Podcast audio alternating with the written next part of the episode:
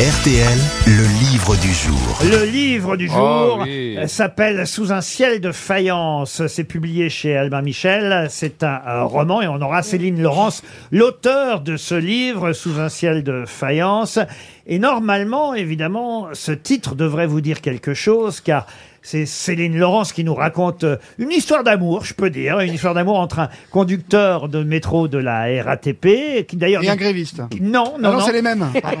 Un, un conducteur qui d'ailleurs n'était pas encore conducteur de métro, mais qui était au guichet quand il rencontre Madeleine, justement station Madeleine en plus. euh, et c'est cette histoire d'amour incroyable. On va en parler avec Céline Laurence qui fait un magnifique roman. Et le titre de ce roman, je le répète, c'est Sous un ciel de faïence. Mais où a-t-elle trouvé ce titre, Sous un ciel de faïence, pour illustrer C'est pas une chanson? Ah, allez-y. C'est pas le poinçonneur des lilas? Excellente réponse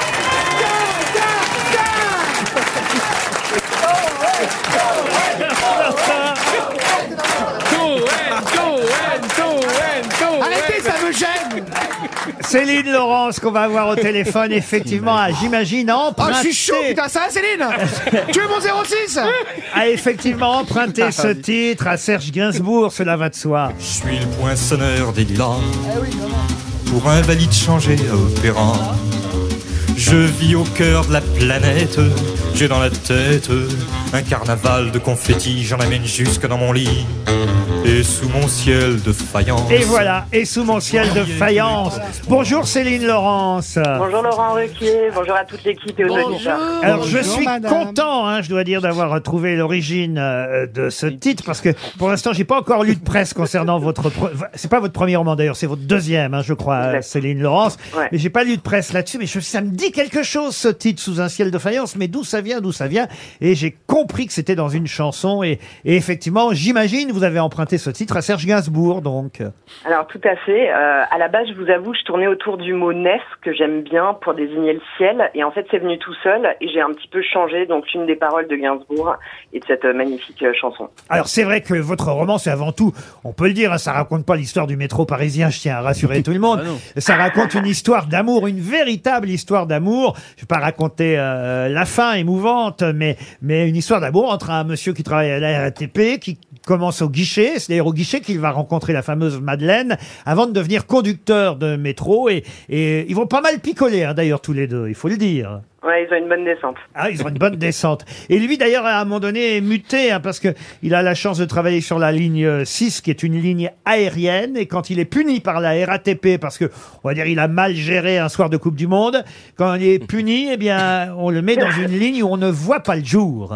Exactement. Ce qui, ce qui était intéressant, euh, c'était euh, c'était ce, pas- ce passage d'une ligne aérienne et souterraine à une ligne qui est complètement souterraine, parce qu'en fait, les stations du métro sont un peu des stations de sa vie, et plus on s'enfonce sous terre, plus on rentre dans ses souvenirs les plus sombres, en fait. Et alors, votre livre commence par la rencontre entre les deux personnages principaux, même s'il y a plein d'autres personnages étonnants hein, dans ce livre. Je pense à René Charles, un chanteur qui, euh, euh, vous n'avez pas choisi le prénom par hasard d'ailleurs, un chanteur qui ne jure que par Céline Dion, euh, René Charles. hein. Euh, ça, ça, c'est quand même incroyable. Et puis, alors, Madeleine, vous démarrez par ça, c'est la rencontre. La première ligne, c'est si je vous dis que j'ai rencontré Madeleine à la station Madeleine, cela paraît un peu gros. Et là, je me suis dit, tiens, peut-être qu'elle s'est inspirée aussi d'une autre chanson. Est-ce que vous voyez laquelle? Ah non, je bug. ah, vous buguez? Eh bien, Pierre Perret a fait une chanson avec toutes les stations de métro. Ah oui, le zizi. Mais non Il n'y a pas les stations de métro dans le zizi. Non, et on descend pas station zizi non plus. La chanson s'appelle Bercy Madeleine. La petite Madeleine que j'ai connue à Saint-Lazare, je l'ai choisie pour son superbe corps bizarre. Elle avait le sein placide et un sacré buzinval. Elle avait tout un arsenal. Et il y aura toutes les stations de métro dans la chanson euh, de Pierre Perret. Vous ne la connaissiez pas, celle-là? Alors je la connaissais pas, mais le personnage de Madeleine a effectivement bien des cordes à son arc, comme dans la chanson. Et ben voilà. Et en plus, la station Corvisart, elle a aussi son importance hein, dans le livre. Ah oui, dans le Exactement, 13e. Eh Ouais. oui. Euh, alors comment ça vous est venu cette idée? Vous avez, euh, j'allais dire, une passion pour le métro parisien? Alors euh, ouais, c'est un univers qui m'intéresse de- depuis longtemps. Et puis c'est aussi, alors il y a plusieurs choses, mais il y avait, euh, vous avez parlé de cette histoire d'amour dès le départ. J'aime bien l'idée d'inscrire cette histoire d'amour dans un quotidien. Et il y a le quotidien du métro en vis-à-vis. Euh, le métro, bah, c'est intéressant pour, euh, pour pour écrire dessus parce que c'est un mélange de gens et c'est une sorte de de miroir de la société à un instant donné. Ça permet d'avoir des personnalités différentes. Et puis c'était aussi pour réanoblir ce temps passé dans les transports. Je pense que ça le fait à pas mal de personnes, mais quand on prend le métro, très souvent, lorsqu'on se rend au travail et autres, on se rappelle pas de ce temps qu'on a pu passer dans les transports.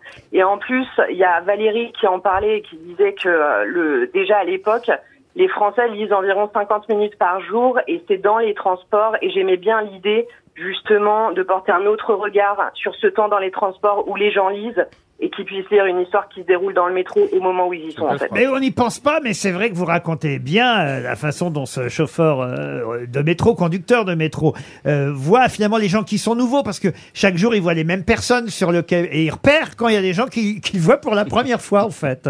Exactement. Et puis, euh, ça permet aussi de, de, de mettre des gens en lien qui ne se rencontreraient pas habituellement. Et je trouvais ça assez intéressant avec les différents personnages. Eh ben ça l'est, c'est très émouvant, c'est un joli roman, c'est amusant aussi euh, parfois, mais c'est vrai que c'est avant tout, vous serez d'accord avec moi, une histoire d'amour sous un ciel de faïence. Exactement. Et euh, j'avais aussi euh, l'intention de montrer un personnage féminin qui s'éloignait un peu de ceux qu'on a habituellement en littérature, c'est-à-dire un personnage féminin qui soit drôle. Donc c'est l'un des personnages les plus importants du livre. La fameuse Madeleine qui évidemment euh, rencontre au guichet euh, du métro parisien ce salarié de la RATP qui va euh, intervenir parce qu'elle triche hein, tous les jours et, et au départ même la rencontre euh, se solde par un bras d'honneur entre elle et lui. Donc ça commence mal mais ça finit plutôt plutôt bien leur histoire d'amour. Exactement, c'est une sorte, euh, une sorte d'ode, d'ode à la vie simple, à ces instants quotidiens qui font le couple et le montrer un petit peu comme Cohen ou Gary d'ailleurs ont pu le faire dans leurs ouvrages, mais de manière un petit peu complète, que ce soit pas uniquement la passion ou le déclin d'une passion, mais voir ce que c'est que la vie de couple en fait sur le long terme avec les aléas, avec le quotidien, avec euh, le travail qui s'ajoute à ça. Et effectivement, du coup, on les suit comme ça, euh, que ce soit dans leur vie quotidienne ou au niveau justement du métro et du, euh, du travail euh, du euh, narrateur principal. Une histoire d'amour dans le monde souterrain parisien, ça s'appelle Sous un ciel de faïence, comme dans la chanson de Serge Gainsbourg. Des petits trous, des petits trous, encore des petits trous. Merci Céline Laurence. Bravo.